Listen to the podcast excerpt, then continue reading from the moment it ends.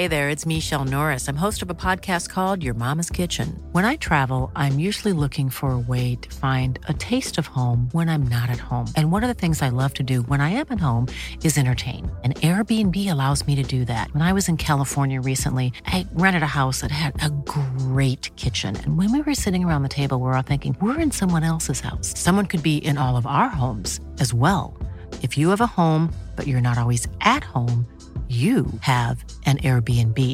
Your home might be worth more than you think. Find out how much at airbnb.com/slash host. Here's a cool fact a crocodile can't stick out its tongue. Another cool fact you can get short term health insurance for a month or just under a year in some states. United Healthcare short term insurance plans are designed for people who are between jobs, coming off their parents' plan, or turning a side hustle into a full time gig. Underwritten by Golden Rule Insurance Company, they offer flexible, budget friendly coverage with access to a nationwide network of doctors and hospitals. Get more cool facts about United Healthcare short term plans at uh1.com. That's. Yeah. They have asked for that, really. France are going to the World Cup. Get over it. This fella Ronaldo is a cod. Boom, boom, boom, forward. Boom, boom, boom, yellow card.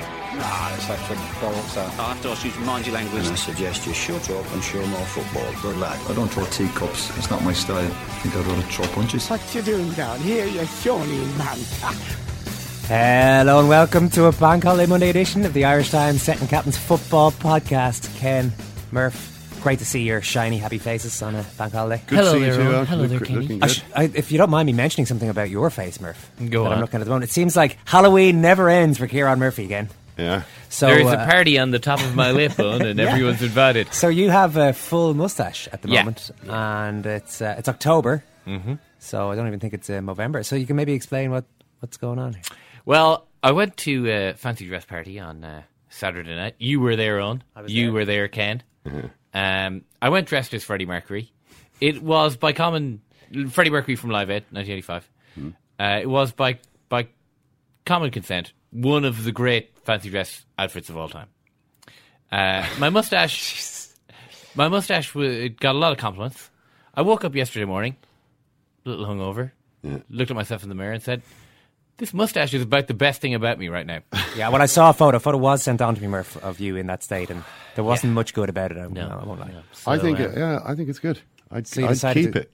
Yeah, I think it's I'd- keeper. I, I, I know. Not I, enough people have moustaches these days. yeah, I, I, I think I'm certainly going to keep it for like two days. Well, you see, I think yeah, the pressure's going to start when tomorrow, Tuesday, when you know normal people, Yeah, office workers are back, and you're walking around town is busy. At the moment, nobody's really looking. There's not many people around, to be honest Yeah. with you. I haven't. It's quite quiet. Oh, Tou- yeah. It was, tourists. that's like 28 days later coming into town this morning. Hmm. I, I was thinking, where is everybody? I think it's because the marathon was on on the Sunday this year as well. Yeah. It used to be on the bank holiday Monday, so maybe that changed things. for- Oh, yeah, yeah. Oh, normally you wouldn't even be getting in here again. It's No, chock block. Yeah. yeah. e- either way, Eoin, You're keeping the I'm, tash. no, I'm going to make a decision later in the week. I don't think I need to make a call on this right now. We know Ken here isn't one to back down to editorial pressure from our listeners.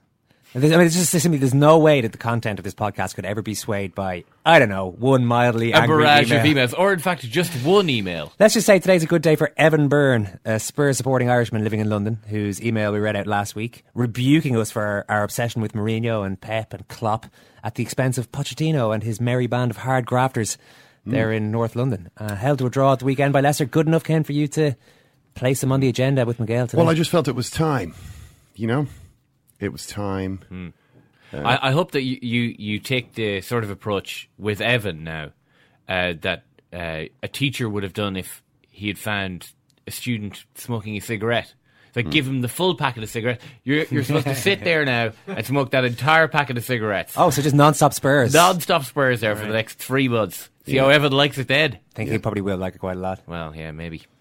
Well, yeah, look, we're, we're going to I thought that was a hole in the whole uh, go smoke this entire packet of cigarettes theory as well. To be fair, but I, maybe I digress. I mean, I, I think they are an interesting team to talk about. You know, they um, are they irresistible force or immovable object? Probably more immovable object than than irresistible force at the moment. Their team, his attacking game plan is all about beating their heads against a brick wall until either the bricks crumble or they lose consciousness. And uh, it's worked for them. It's worked. It's worked. For, it's taken them a certain distance, but will it take them the distance? And that's the question we'll put to Miguel. We will indeed after the report on sport. So first, I guess we'll talk a little bit about uh, something we mentioned last week, which is Sergio Aguero's struggle at Manchester City. Uh, Aguero's struggle now is 13 goals in 13 games. Two brilliant goals against West Brom. Um, as Manchester City, uh, well, won that one pretty convincingly 4 0. Uh, I don't know if you saw the West Brom fans chanting. Um, they were singing "We've Got the Ball," you know, to the, the sort of Ronaldo tune. We've got the ball, we've got the ball, and then obviously they wouldn't have the ball, and they'd sing, "We've lost the ball, we've lost the ball," and that went on for a long time. Is it, what else can you do as a West Brom supporter when Manchester City are just, um, you know, cruelly, cruelly exposing the gulf between your two sides, and and it feels like more. It feels like more than just the gulf between two football teams. It's the gulf almost between, you know, Like 20 years or something as well. You know, as well as ability, also time. yeah, this, uh, you know, this sort of super elite, uh, you know, Pep Guardiola comes to town. Things just, things just break his way, don't they? Town mouse and country mouse, and town mouse is lording it again uh, over over poor old West Brom. James McLean, outstanding for West Brom. Sergio Aguero, even arguably a little more outstanding for Manchester City. Uh, the first goal, uh, for quite a typical Aguero goal, uh, running in behind the defence and, and finishing. Second goal was just amazing. I mean, he just this is a player who had kind of oh felt feeling still feeling the surge of relief from the first goal, which was really evident. I thought in his celebration. Um, Oh yeah, I was struck by that as well. Yeah. I was, I was like, why is this so? Oh yeah, I suppose he has was dropped. Yeah. and also the team wasn't going particularly well, so it probably is quite a big goal. But it seemed like he was celebrating like it was a Manchester derby or something. Sergio second string Aguero, literally never been second string for anything in his entire life. Well, maybe the Argentina team. He's probably sat on the bench for them a few times. They had quite a lot of good strikers at one point. Um, but you know, certainly not for any of the teams that he was mainly playing for. He's always been there, probably the best player in his team. So a pretty, you know, difficult thing to get your head around. Um, second goal, anyway, brilliant. Uh, and the work that he was doing around the pitch, you know, running around the pitch frantically, putting in tackles. I felt so sorry for him. He's just not built for that type of game. I mean, this is he can't possibly keep that up. You know, he's got those chunky, explosive little hamstrings. You know, like his hamstrings are about three or four inches long. You know what I mean? He's not.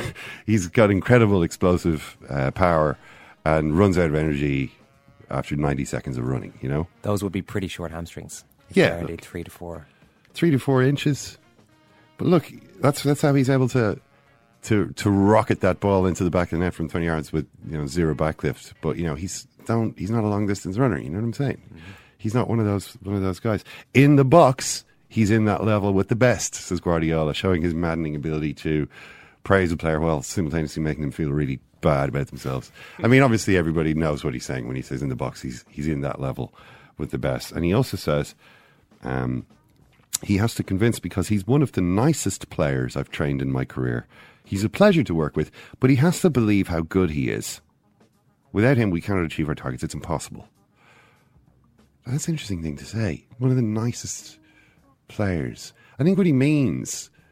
I mean, City are lucky that Sergio Aguero is such a nice guy. Uh, by which Guardiola means, I think, a relaxed guy, a little bit in the in the style of Eden Hazard at Chelsea. Less Luis Suarez, more Eden Hazard. Absolutely. I think Luis Suarez would have clawed his way out of Man City two seasons, three seasons ago. You know, he would have.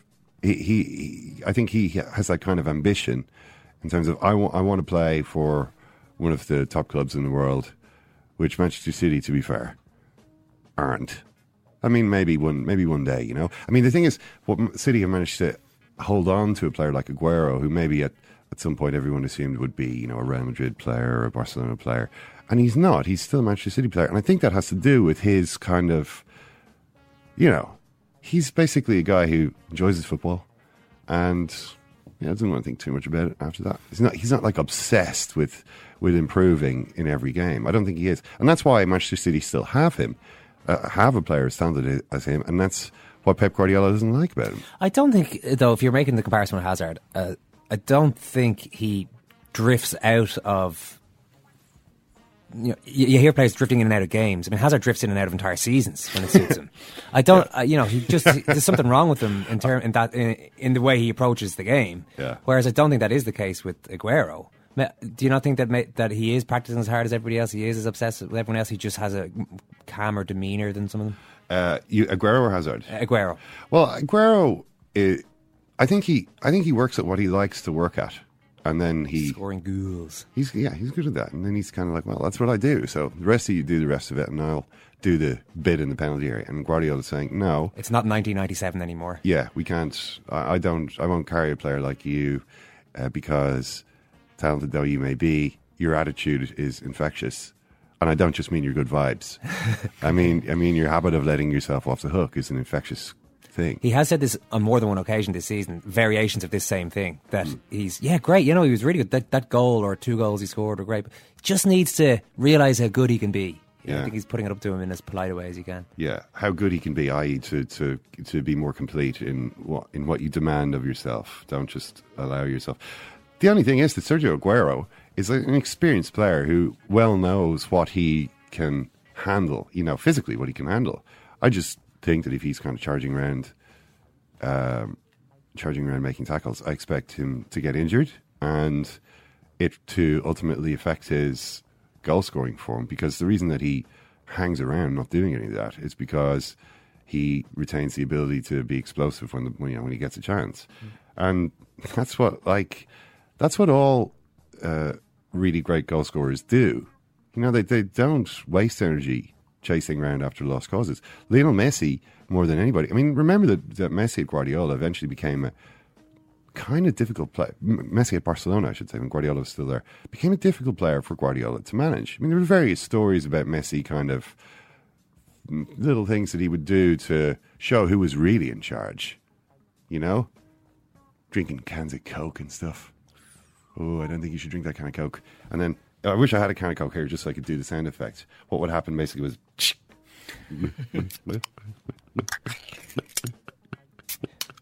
then Messi would put the can of Coke down and, and kind of Guardiola would be like, what am I going to do? You know, what can I do? That kind of coke looks tasty, actually, Ken. I wouldn't mind one myself.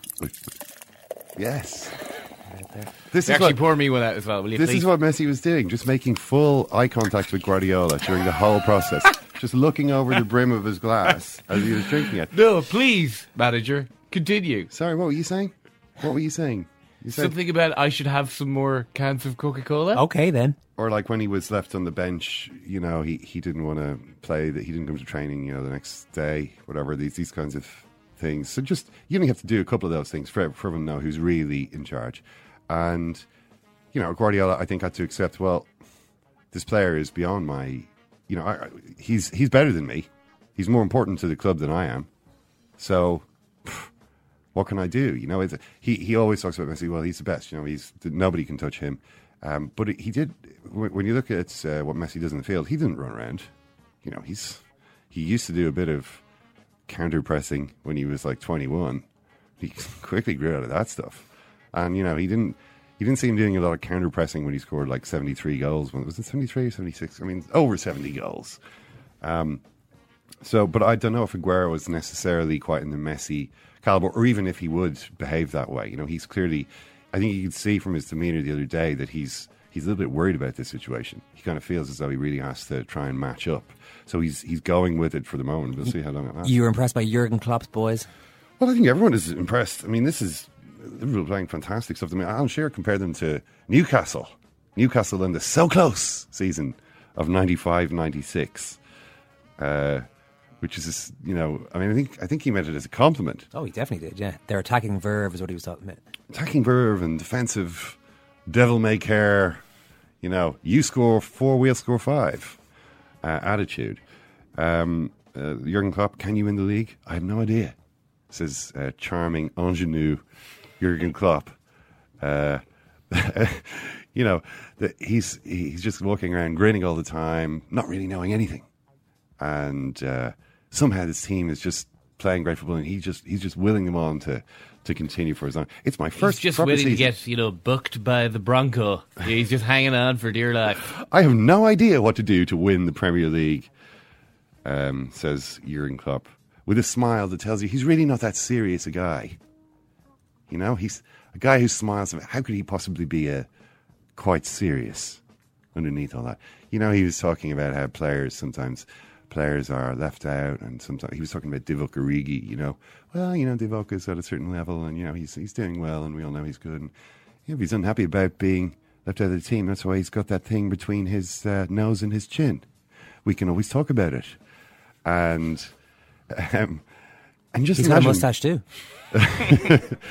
uh, he's clean shaven at the moment, I think, Origi. Uh, but you, you know, imagine what it would be like actually going to Jurgen Klopp's office to have a conversation. Do you think you'd get anywhere?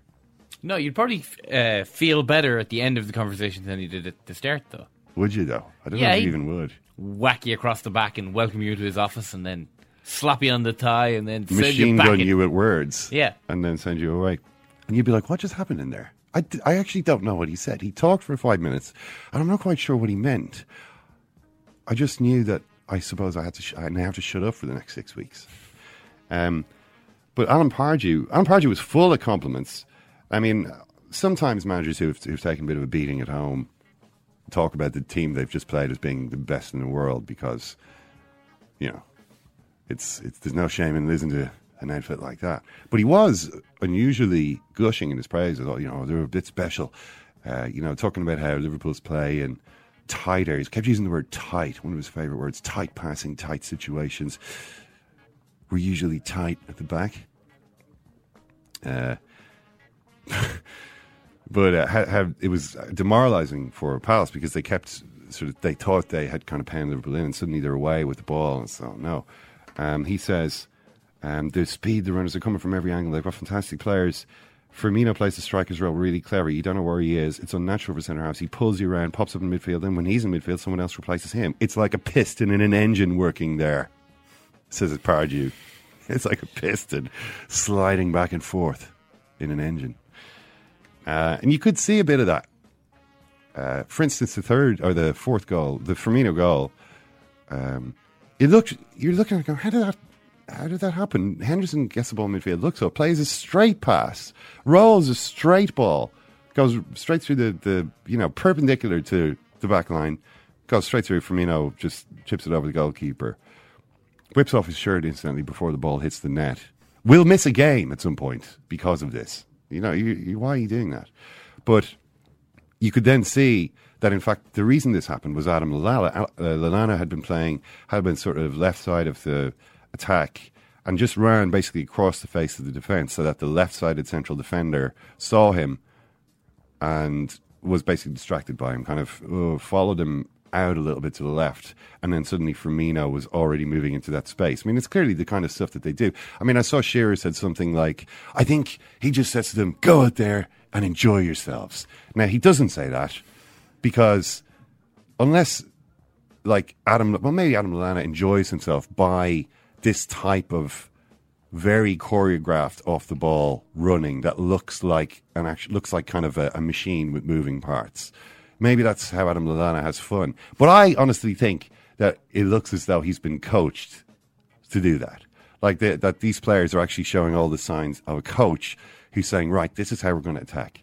You know, you're going to play up front, but you're not really up front. You move back, but when you move back, you two guys are running past him. So the defenders move this way, you're already going the other direction. This is happening all over the field all the time.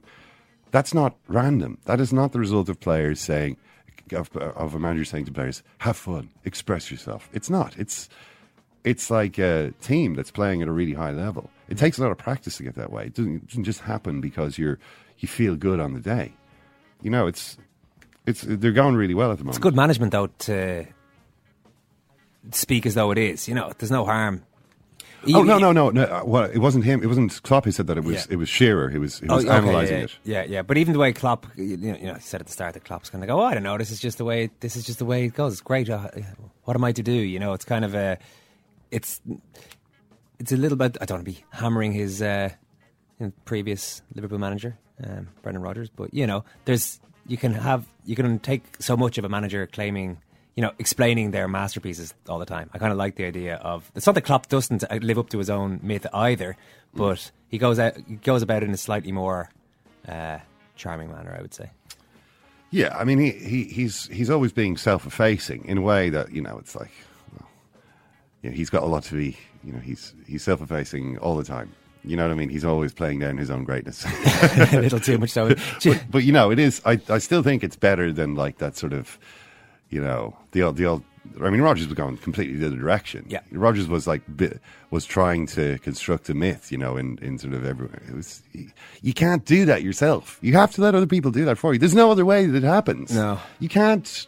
You know, Just on the stupidity you described it there as of Firmino taking off his top, knowing that mm. he was going to get booked.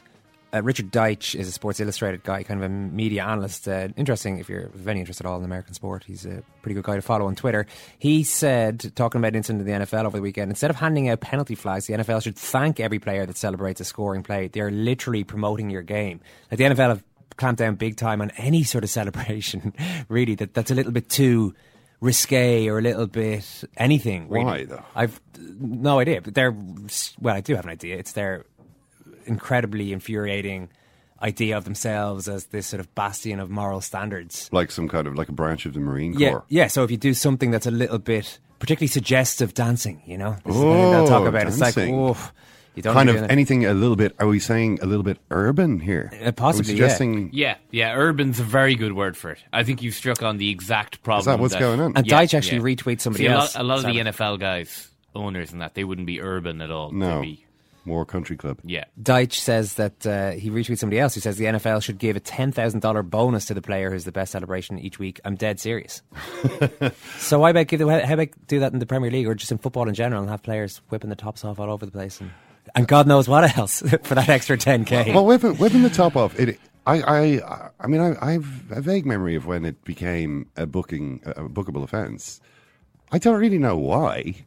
I mean, what's so offensive Like about? I can see why, like say, jumping into the crowd could be seen to, you know, incite the crowd to do stuff that might be seen as dangerous. Someone, someone. It's all To their fun own and games, so someone loses an eye. Yeah, But you know, you're not going to take someone's eye out with a shirt. yeah. No, it, it is ridiculous, but it's also ridiculous for any player to ever do to do that and pick up a yellow card. Yeah. I mean, both things can be ridiculous simultaneously. Was it was it a yellow card when Ryan Giggs did it uh, in this FA Cup semi final? I don't Because I think it was warranted. At that at that point, I think it was it was the right celebration. Oh yeah, Oh, the celebration, Yeah, yeah. yeah. the yeah. FA Cup semi final. I mean, Plus, yeah, you know, it, it required something to meet the moment, and I think that Giggs came up. With It that also, moment. you know, we've talked about it before, but it was a seminal moment for any hairy-chested man out there to realise that not every single Premier League footballer actually shaves and waxes their chest or Yeah, was born with no of hair. course It's, it's okay to have a little bit up there. up you top. owned that issue, you know, from that moment forth, and I think that So I think no bookings if you've got a certain amount of hair in your chest. There was uh, there was a great performance. Oh, I, I say great with with asterisk uh, great, and then at the bottom of the page asterisk it was against Sunderland, but a good performance by Arsenal against Sunderland, scoring four goals away from home. Um, City, Arsenal, Liverpool all did that over the weekend actually, but um, Arsenal's I don't maybe my favourite goal of the day was so, it was Arsenal's first goal against Sunderland. It was just, I mean, if you're looking for a goal that tells you everything that's wrong with a club, I mean, first of all, Sunderland are getting absolutely destroyed. I think there's 22 passes in the lead up to the goal, so it's just, oh my god, we're running around like, um, you know, really slow dogs after the ball with no idea where. Really old dogs who have who are not really that into the ball chasing game as they as they used to when they were younger, and have no idea where the ball's about to go because they don't really understand the game. They're only dogs. Arsenal passing the ball around, ball is moving down the right now. John O'Shea, you can see, is standing. He's like the left of the two central defenders, and he's and he's looking out to the to what is his left back position. Which which Arsenal player was I can't remember. Maybe Oxlade-Chamberlain. I'm not sure who who actually had the ball, but O'Shea looks behind him over his shoulder, and he can see that his his buddy Lamine Kone is standing there, and also Alexis Sanchez, the diminutive Chilean striker for Arsenal, very diminutive. Uh, I mean, really tiny. He's a tiny little man. He's a power packed little man, but he isn't. He's not a tall man. No, be another man with, let's say, a short hamstring in each leg. Short, yeah, short, short little hamstrings. Low center of gravity. Great dribbler, um, but small. Lamine Kone, big, very big. Uh, John O'Shea looks around, sees this, looks back, points as he's he's he's looking back. He's such a professional. He can point in the direction that he knows Sanchez is in, even without even having to look at him. He's like, "That's your man." And then a couple of seconds later, as though he's not totally convinced that everything is going to be shipshape behind him, looks around again, sees Sanchez, and again points. You can see all this, like it's hilarious, and uh, then looks around, and the ball then comes across, and it's going to beat John O'Shea. It's going to go into that area. So now is when John O'Shea has to look around, and what he sees is Sanchez burying his uh, his central defensive partner with a header. like he just runs across, runs across and in front of Kone, who doesn't really react, and scores this sensational header. And it's just I mean, O'Shea, the, the camera sort of cuts away. I want, I want a full on, I want a full camera of what John O'Shea then says Kone because it was so, it was like, what? How can you let that happen? You knew it was the only thing that could happen, and you let it happen. You were beaten in, in the air by a guy who's like eight inches shorter than you. You can't, like, it's just, how can, how could you, how could you look how could you look your teammates in the eye after that? But his positioning didn't look that bad. Like he was in front of, he was goal side. Yeah. It's just that he seemed completely flat-footed, and it was as though he thought, "Oh, this will just be a fair fight for the ball. Now we'll both stand where we are, and we'll both just jump up and head it." And obviously, as the bigger man, I'm not aware. Where Sanchez just just darts in front of him and flicks this brilliant header. By the Great way, the actual finish was superb as well. Yeah, I, I, yeah. Poor John O'Shea went off injured then not long after, unfortunately. Yeah, he did. Uh, a few Irish injuries, actually. Um, uh, Shane Long is obviously injured at the moment. James McCarthy, John O'Shea, and Stephen Ward went off injured at Old Trafford. Uh, and, you know, the game against Austria is in, in less than two weeks, so that's, that's not great. Um, but again, with Arsenal, you could see you could see this uh, thing of Sanchez is doing a similar playing up front in the same way Firmino is for Liverpool, where he moves back and forth a lot. Like he moves, he moves up and down the pitch a lot, and the defenders don't know whether to go with him. And then every time he does, someone else is moving in the opposite direction to the defence. You know, it's it's it's working really well. Um, Wenger saying, I mean, Giroud then comes on and scores two goals with his first two touches. It's just like, okay, it's not your day. Like, uh, I feel pity for him. Uh, Arsene Wenger says of David Moyes. Ouch. I saw a little bit of the analysis on Sky uh, after that game. It's Quinn and Henry, and they showed Moyes, obviously, you know, fairly ashen face. Uh, and Quinn was asked, "So, do you, you know, do you think there's a way back for Sunderland under David Moyes? Now that they've made the worst uh, ten game start to ever do a Premier League since the team that you actually played in now, but."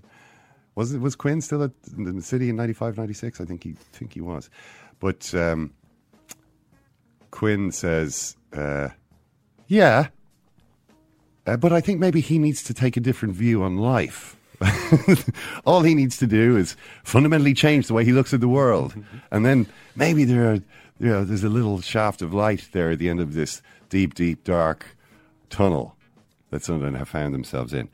Uh, I don't know. I think it's gonna, it's obviously going to be very. I think this is going to be the end for um, for Sunderland, to be honest. Uh, in their their ten seasons in the Premier League, Chelsea. uh, phenomenal again. Um, Diego Costa, incidentally, I mean Costa had kind of such a poor season last last season that you kind of were. Mm, I, I was a little bit surprised actually that they didn't sell him in the summer. I thought I kind of thought he might be leaving, instead of which he is like reborn. And then the the statistics um, that he'd scored his 40, uh, 40th Premier League goal. I mean, it's quite a lot. You know, considering he barely did anything last season to score forty in his first in sixty four games. Um, only five players have done it quicker than him, which is incredible. Uh, do you know who they are? Can you name even three? Okay, so this stat was on Matches of the Day too. So this everywhere. is really only a, a case of testing our short term short term memory. Andy Cole and Alan Shearer with forty five Correct. appearances and forty goals. Correct. Okay, that's pretty much as far down that list that I, as, I As you actually got. Unfortunately, You only But- need to read number one: Andy Cole and Alan Shearer. yeah. Uh, Sergio Aguero. Sergio Aguero not as quick as Diego Costa, seventy-one games to score forty goals. Thierry Henry, seventy-three. Harry Kane and Teddy Sheringham, seventy-four. Uh, Ruud van Nistelrooy. Ruud van Nistelrooy, 60 matches. I mean, that's, that's So there's only one other player that's gotten two other players. two other players. One of them used to play for Sunderland. Uh, Yeah. Kevin Phillips, Kevin Phillips. of course, Nice. came up. And the other one was was another uh, another goleador imported from the same club as Diego Costa. Fernando Torres. Torres. Torres, yes. Torres and Van Nistelrooy. We actually did all right there, goals. Eoin. Well, I let you let you at it. Take the lead. Okay, you can take the lead the next time. Yeah. It's pretty good. John Terry left out of the team, so he's just going to have to suck on that. And uh, and they have 11 points more than they had at this point last season, which is double the number of points under their previous manager, uh, Jose Mourinho. Now, I feel I, I feel as though again we don't want to just talk about Jose Mourinho all the time because we're falling into his trap. You see. Uh, but did you know that he had been sent off? That was his 13th sending off as a manager. 13. It's a phenomenal number. It's like Z- Zidane, I think, finished with 14 red cards. I mean, a headbutting maniac. Jose Mourinho is, you know, is closing in on Zidane's record. and Um, it's not like he's been managing for 40 years either. I mean, it's about it's roughly the length of a very successful Playing career. playing career. Yeah, 2000, 2001. Um, amazing. Uh, but uh, there was there was an interesting comment made by you know Graham Poll, who used to be a referee. Now he, now he does stuff for the Daily Mail. Um, talking about Mark Clattenburg, who was the referee whose decisions in the first half so annoyed Jose Mourinho. He's annoyed. Particularly not giving Darmian a penalty. Darmian sh- probably should have had a penalty, but it was one of those where Went down a little easy. yeah, so you could, you know, sometimes you get it, and I'm sure Manchester United will get a penalty along those lines at some point this season. But you know, on this occasion they didn't get it. But you know, the way they were finishing, would they have scored? Who would have taken the penalty? Um, they had this unbelievable number of shots. I mean, it was quite different from some of their disappointing results uh, last season, where they would pass the ball around but never kind of shoot. I mean, last season they were averaging, you know, just over eight shots a game. So this season it's up to like 13. 13 it's a big, you know, it's nearly double. It's a good, well, it's, it's more than 50% more per game. What? Why are you laughing? Sorry, just almost double was, to be fair, a little A little bit of an exaggeration. No, it's fine. Why exaggerate when you've got the numbers? Yes. Um, but so they're so they're taking shots, but not really. Uh, okay, obviously not scoring. Um, players, Zlatan Ibrahimovic in particular, playing badly. Um, but this decision from Conberg so annoyed Mourinho, and you know that face. You you know Mourinho's. I the way he behaves when he just hasn't got a penalty that he should be given, and he's got this horrible smile, which he brings out for this. It's this horrible, horrible this is what the world is really like smile. You know i'm again i'm again i'm being stitched up here. Um but you know so no one uh, rui faria ended up having to go and do the the post-match stuff. Jose wouldn't wasn't bothered doing it once he'd been sent off and he wouldn't say what it was that me would say but clearly you know he was annoyed about this penalty what uh what graham poll said about Clattenburg was quite quite a serious thing really to say about a referee he says Everton fans will testify that Clattenburg has an Achilles heel, which is that he gives nothing to his side once their fans turn against him. That's I mean that's Wow. that's it's fairly bitchy, isn't it? Like ooh, like so Clattenburg I mean, is it's, like and it's not like you know this is a you know a, a once a season thing that might happen. Mark Clattenburg. That a crowd would get on his back. It's I mean, like I would presume that, that every happens- game. Yeah, every single game. So in every single game, Mark Clattenburg referees, he takes a bias, conscious or otherwise, to one of those teams. yeah, he just listens to the reaction of the crowd, and if one of the sets of fans sounds like it's maybe getting a little bit, you know, um, truculent, then he just punishes. He punishes them, uh, sadistically withholding penalties and, and inflicting all kinds of. This is what Graham Poll claims. Anyway, I, I must say I haven't noticed that about Clattenburg before. He refers to a Merseyside derby in 2007 in which uh, Clattenburg blatantly started ignoring offences by Liverpool players against Everton players. I, I, maybe he did. I, I'm not sure. Um, but you know, what was what was the difference really between Marie, uh, Jose Mourinho's team and all the teams ahead? And it's just, it's this issue of movement. Um, it, it's not really happening. I mean, for instance, you see Marcus Rashford get the ball. Marcus Rashford hasn't scored in six games now or something, and he's playing on the left wing. But it's such a it's a really restricted kind of left wing role. It's it's he gets the ball and the job is to sort of dribble past players and it's it's he's he's so isolated. You don't see players uh, close to him in positions where he can actually combine, where they can play a one-two, where it's it's kind of okay. You have the ball now, you go for it. It's so kind of old school. It really is. It's like I'm not even talking ten years ago old school. I mean like 1950s old, old school. You know the idea of like give it to the winger, he'll get to the byline, stick it in, and you know, and we'll we'll bundle ball and goalkeeper into the net. It's it's making Rashford look bad. It's easy to defend against for other teams. It's it looks like where are the ideas? Where, Oh, it was freakish on Saturday, though. I mean, they, they Well, did. They, Saturday wa- Zlatan yeah. alone had twelve shots on goal, or twelve shots anyway. Twelve shots, yeah. Tw- Saturday was unlucky, Yeah, uh, but they were only playing against Burnley. I mean, that's a that's a that's a three point banker. a Burnley team who didn't actually play very well. No. they weren't keeping the ball or anything. I mean, I was watching Hendrick obviously with, with interest just to see, and he couldn't get into this game at all. You know what I mean? He was just, uh, He looked quite laborious, actually. yeah, he, he, he couldn't get close to the ball. He was kind of a, a bystander. I mean, it's difficult when, when you to say that about a player who's playing for an inferior team, uh, you know, at Old Trafford. It's you know to criticise them because they didn't really dictate the game is, is a bit harsh. I mean, H- Hendrick was putting himself about, like in terms of he was a lot of the time standing in front of the Manchester United player who had the ball. I mean, that's doing something. That is, that is affecting the game. I mean, you're blocking. His line of vision. yeah, he's the. But you know, he it wasn't necessarily the game where he got to showcase the full extent of his uh, skills. Hopefully, we'll see that in uh, in Vienna in a couple of weeks' time. I'll give you the unvarnished account of what happened, will I? There was a train at like one o'clock back to Paris. Arrived at the station in Saint Etienne before that train was due to go to find utter bedlam. The seat numbers weren't being respected. It was with an air of foreboding. I went to find Place 41, and as I expected, it already contained a tired looking England fan, Geordie man, probably in his late 20s. He knew why I had come, and I looked at him sternly and waggled my ticket and said, Sorry, mate, it's actually my seat. And he said, Sorry, mate, we've actually just been told to sit anywhere. The seat numbers don't count. Basically, tough shit. I've sulked and stomped around a little bit and complained and sent angry text messages to people who didn't care. But then I thought, there's no point in just sitting here. Who knows what might happen? Possession was now 100% of the law. You have to go and find someone else whose seat you can take. So I started walking along the train, and in the very end carriage, there was a couple of empty seats. Huh. Thought, that's interesting. I went on to the first empty seat I saw, tried to sit down. The England fans said, Sorry, mate, our friend's there. So I said, Okay. Moved up, went to the next empty seat, sat down. Guy next to it, no complaints. Well, the situation seems to have changed. I'm now one of the haves rather than the have nots. A few minutes later, as I suspected it might, previous owner of the seat came along and said, Sorry, mate, that's my seat. And I said, Sorry, mate, my seat is actually Watcher 12, Class 41, but there's someone sitting in it, so I just came and sat in this seat, which, which is unoccupied. There's a lot of us in the same boat. And he said, But that's ridiculous. I've just gone to the canteen and I got this Orangina. And I said, I know, I'm really sorry. It's really unfair. The system is a total shambles. He walked away saying the word tosser.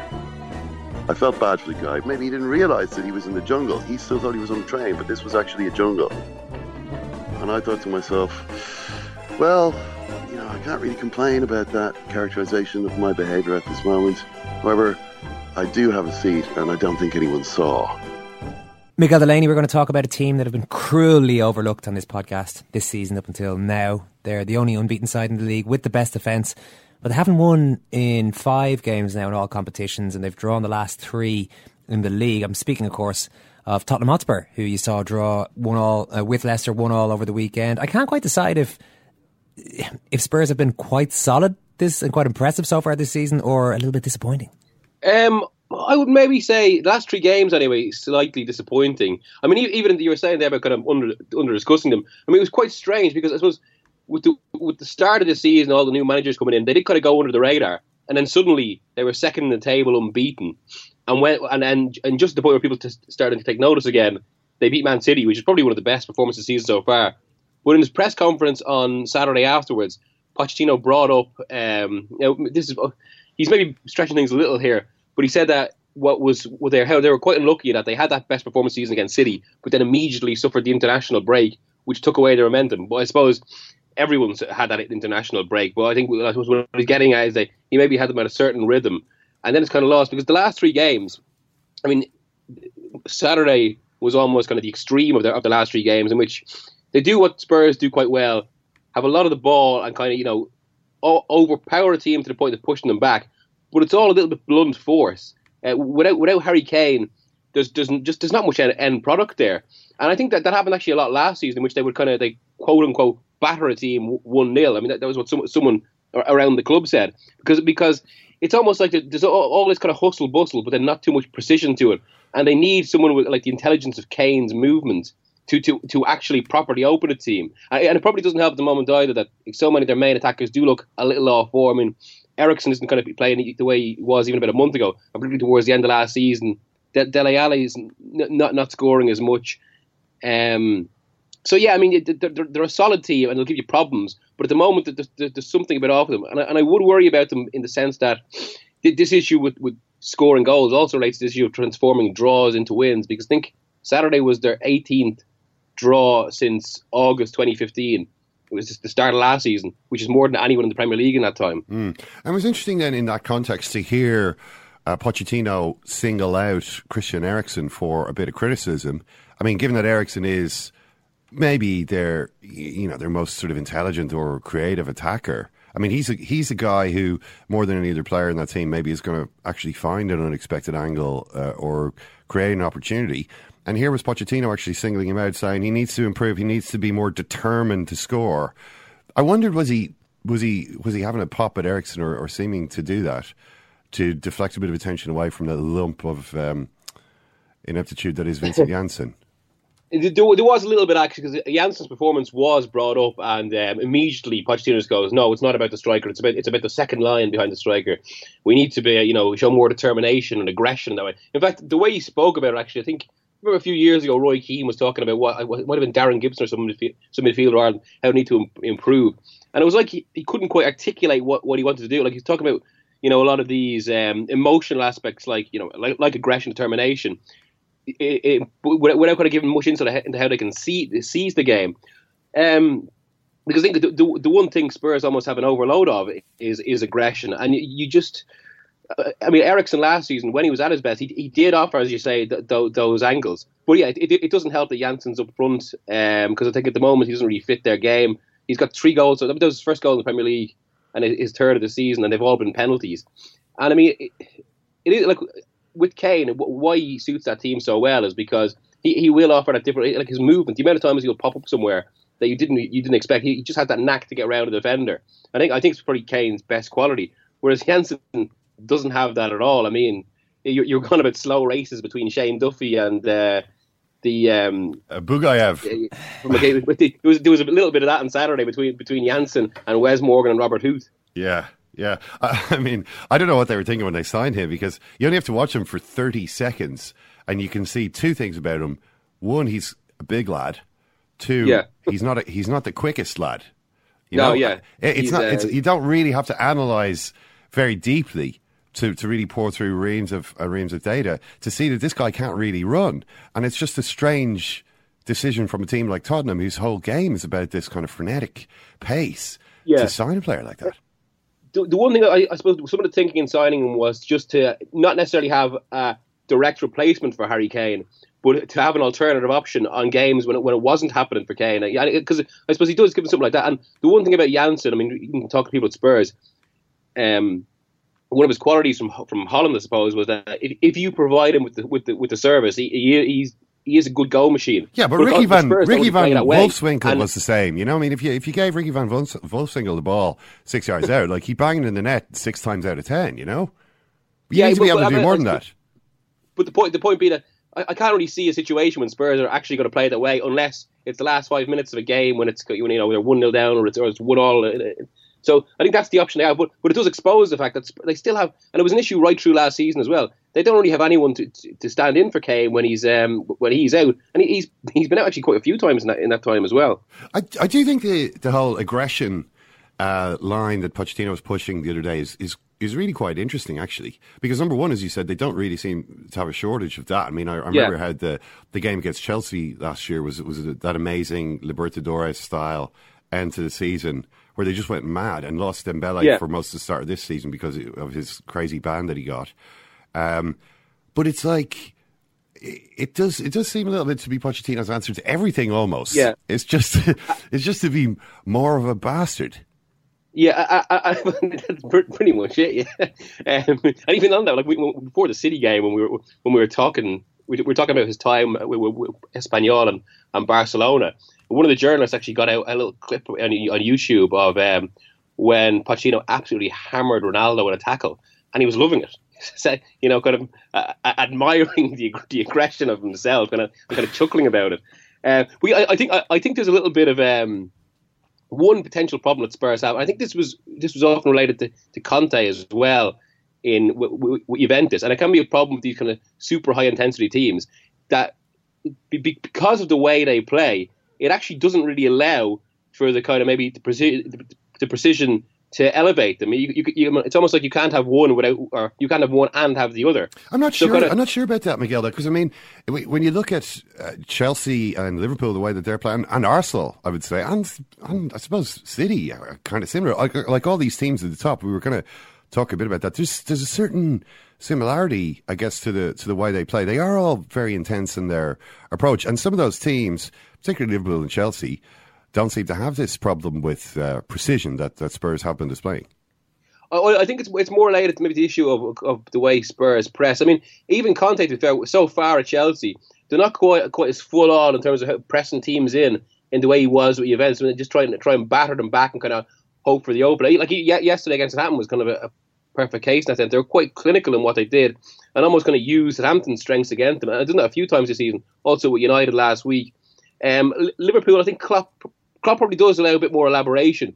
Whereas with the way Spurs play in waves in that way, it's like it's it's, it's, almost classic um, Libertadores style. But it, but it's it's also maybe I mean without getting to uh, Jonathan Wilson, apologies, Jonathan, but it is kind of you know the uh, almost an evolution of Bielsa's pressing with the way Pochettino plays now, and you know the, the, the whole idea is, especially with, with, those fullbacks running forward, with, with the with the aggression of that, of that high of that second line, as Pochettino said, and the way they put. I mean, they try, they kind of want to force you to play the game in, in the 20 meters near your own goal, and that's happened so many times Spurs that when, when they're at their best, you know, g- games can end up like you know pi pinball in the box. But because of that high energy, it, it, it is very difficult to slow it down for that key moment. And, and and the goals often come from chaos in the air. I mean, I was at one game last season, Watford, in which uh, Watford's old manager Quique Sanchez Flores was talking about Spurs were the best team he played. They, you know, they, he said they were animals in the way they went at us. But again, that was only one 0 It was similar when I think they played Bournemouth last season, and the key, or, or was it Sunderland? But the key goal anyway, it was, it was one of the lower sides, and the key goal was kind of just eventually the ball is bouncing in the box. Kane just sticks a leg out, and there it is. And there's a little bit too much. Of that. They, they, they're able to get to a, it's as if they're able to get to a certain point in the pitch, but then when they're there, they find it difficult to suddenly just um, change the frequency a bit. Yeah, but I suppose if you're being optimistic about it from a Spurs point of view, they have the defensive side of it sorted in a manner Yeah. that no other team does. That goal against Leicester, I mean, they wouldn't be too happy with that from a defensive point of view. But it's the first outfield goal they've conceded all season. It's taken them ten games. Yeah, and, and there's probably just a little bit of maybe kind of get, get a bit cock after half time, and I that was actually probably quite clever from Leicester as well. That we could, they used Vardy's pace. Why are they- yeah, why are they so hard to score against them? Before that, What- that Barca game as well, because we're we're invariably talking about the, uh, the style of play um, and that kind of the pressing and high lines. But I mean, if you look at uh, what one of the flaws of Guardiola teams right throughout his career has always been they give you a chance in the sense that because of that high line, they they allow themselves they give away a, a quite a high number of one on ones on their on their keeper. And it was actually it was an issue with Spain who played a similar system. I mean, I remember the 2010 World Cup final and Robben broke through twice, but Spurs. Apart, apart from Saturday, don't usually allow that because because the defense is kind of it's structured in different in a different way. It's stronger. But I mean, on the whole, I suppose even this system, it, it'll probably be good enough for Spurs for eighty percent of the season, eighty five percent of the season. But uh, the difference with them now, it's it's about since they're in the conversation as to whether they can actually win the title. That's when these guys, it's going to come down to these maybe little tweaks and little changes. Mm, yeah. Well, I mean, you have seen a lot of Tottenham, I think, over the last couple of years. Since Yeah, Pochettino yeah. came in, I don't know if, if they were And, and, and, and twice again this week as well. They'll be there on Wednesday and Sunday. So you're kind of, you you are, you know, you're along for the ride, Miguel. I mean, uh, you are on the the Pochettino Express. You've been you've been a passenger since day one, and I mean you've you've got to learn a lot. you've got to learn a lot about um, about Pochettino, who was kind of a mysterious figure, I suppose, when Yeah. he started. You know, he, he didn't used to speak English in his interviews and so on. But I suppose you've got the, the chance to learn a lot more about him. I mean, what have you learned about him? Say that uh, that you didn't know this time last year. Um, good question, actually. I'm trying to- I suppose mu- mu- much more about his work. But I, the, the one thing, one thought that has developed. I think he could be a little bit of a Van Gaal in the sense that I mean, there's all been there's been all this talk about him potentially going to United next. You know, Ferguson's made himself uh, made himself known as admirer Pochettino. I know one of the Glazers likes Pochettino, but the one issue, like I mean, I, I think a little like Van Gaal, Pochettino might need young players to properly enact his way. And if it's if they're players over a certain age or at certain points of their career, they're not going to be as ready to give in to the type of football that really makes them. Um, or they have to be a certain a certain type a certain type of character. I mean, you know, there's been, there's been also been talk about him potentially going to Real Madrid. Can, can you can you imagine him trying to get James Rodriguez or Gareth Bale to play this? You know, what what is almost quite a slavish um, approach that he has. Mm. Yeah, well, I suppose Van Gaal is, or Pochettino now is the same age Van Gaal was when he won the Champions League with Ajax. So he might be Yeah. the, you know, this is he, he's in his prime years. There's no doubt. But I mean, when you look at the league at the moment, it is quite interesting the way that it's shaping up with these uh, five teams kind of breaking clear at the top. Um, you know, most of them on 23 points, and Chelsea and uh, Spurs just in behind. I mean, the standard at the top of the league, I mean, the standard at the bottom of the league is as low as it's ever been. You know, Sunderland have, have less points than anyone's ever got at this stage. But at the top, teams are doing pretty well. Um, do you think that the standard of that race is, is as high as ever? Um, I don't think it's as high as I would have expected actually with before the season with all these new managers coming in. I think a lot of the teams still have um, a fairly big weakness they have to fix. And and really, if you look at it, what teams would you say are maybe playing to something close to their top level? I don't, I don't think City. are. I think they're, they're, they're maybe short three players to get near Guardiola's I'd best. say, I'd say Arsenal, there, but they're still Arsenal, been very Liverpool, good, obviously. Chelsea are, are, Uh, are all playing close to their potential. Um, yeah, probably probably the potential of that personnel, but I, I think once Conte again brings in a, a few more of his own signings, we'll see more more of a Conte team. Li- Liverpool are probably the closest in that sense, and you imagine Klopp has so, something closer to his um, to his best to his best team. Maybe someone during, during the week, someone at Liverpool was telling me about how what was what they were impressed by with Klopp last season was how he didn't rush in the first window. He, he actually wanted to wait to get the right signings in, and that's I think that's going to be such a, a big issue with so many of these new managers. And, and maybe the difference could be in who rushes in signings and who's actually a bit patient. Um, but yeah, so you know, I, I don't think it's quite top quality yet. I think I think this this a little bit like last season, not as pronounced as last season. Um, and given that last season allowed for one of the greatest freaks in English history to ever happen. But one this could come down to who fixes their big weakness uh, quickest. I mean, and I suppose Liverpool's one potential big big weakness is um, whether they can sustain the energy of their football and whether they they run out of steam by April. Because at the moment, beyond the defence, what they're able to cover that uh, because of the amount of goals they score, they don't really have a weakness. Miguel, great to talk to you. Thanks a million. Cheers, lads. This is Sam Cooke, As you can see, like me, he's awful pretty. and we are here now working on a record called The Gang's All Here. And uh, uh, Sam and I, we expect to have this out in another week or so. Would you like to give us uh, a preview of this disc? We, we'll do a lot better if we had the music here with us. we're going to do we'll, we'll try now. Hey, hey, the gang's all here. Join in the fun. hey, hey, the gang's all here. We're gonna swing as one. Is Memphis with me? Yeah!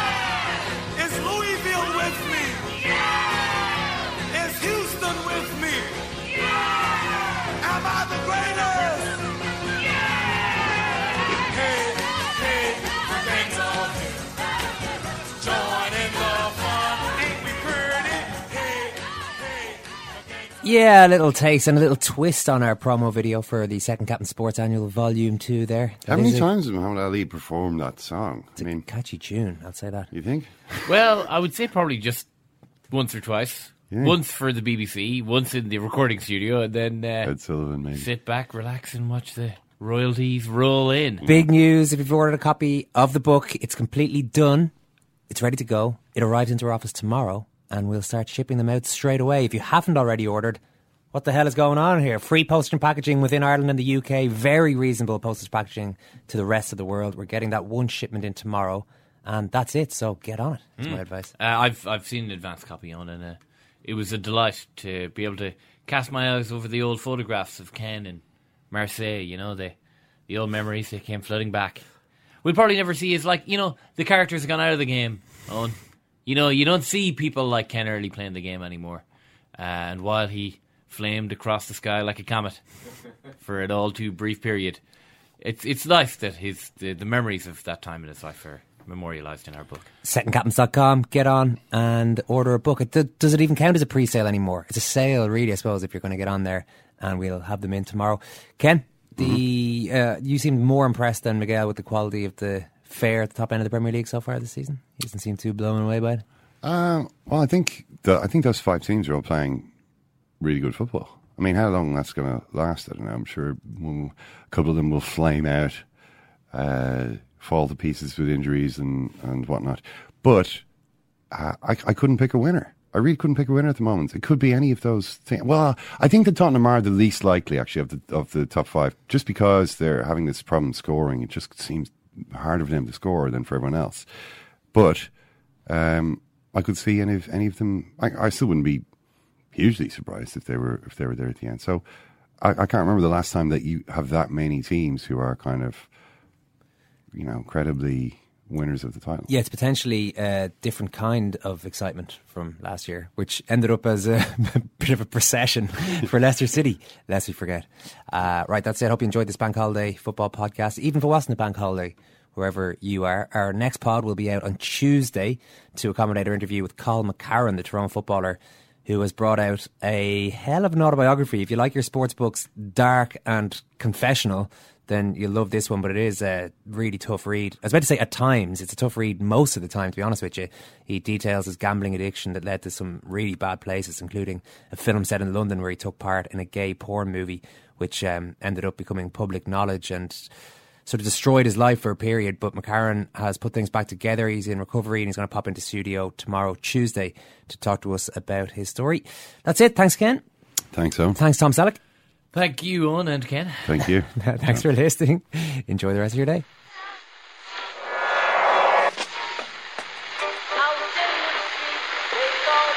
What time is that? That's the second time it's gone off. They never go home. They never go home. They never go home. Those those those boys.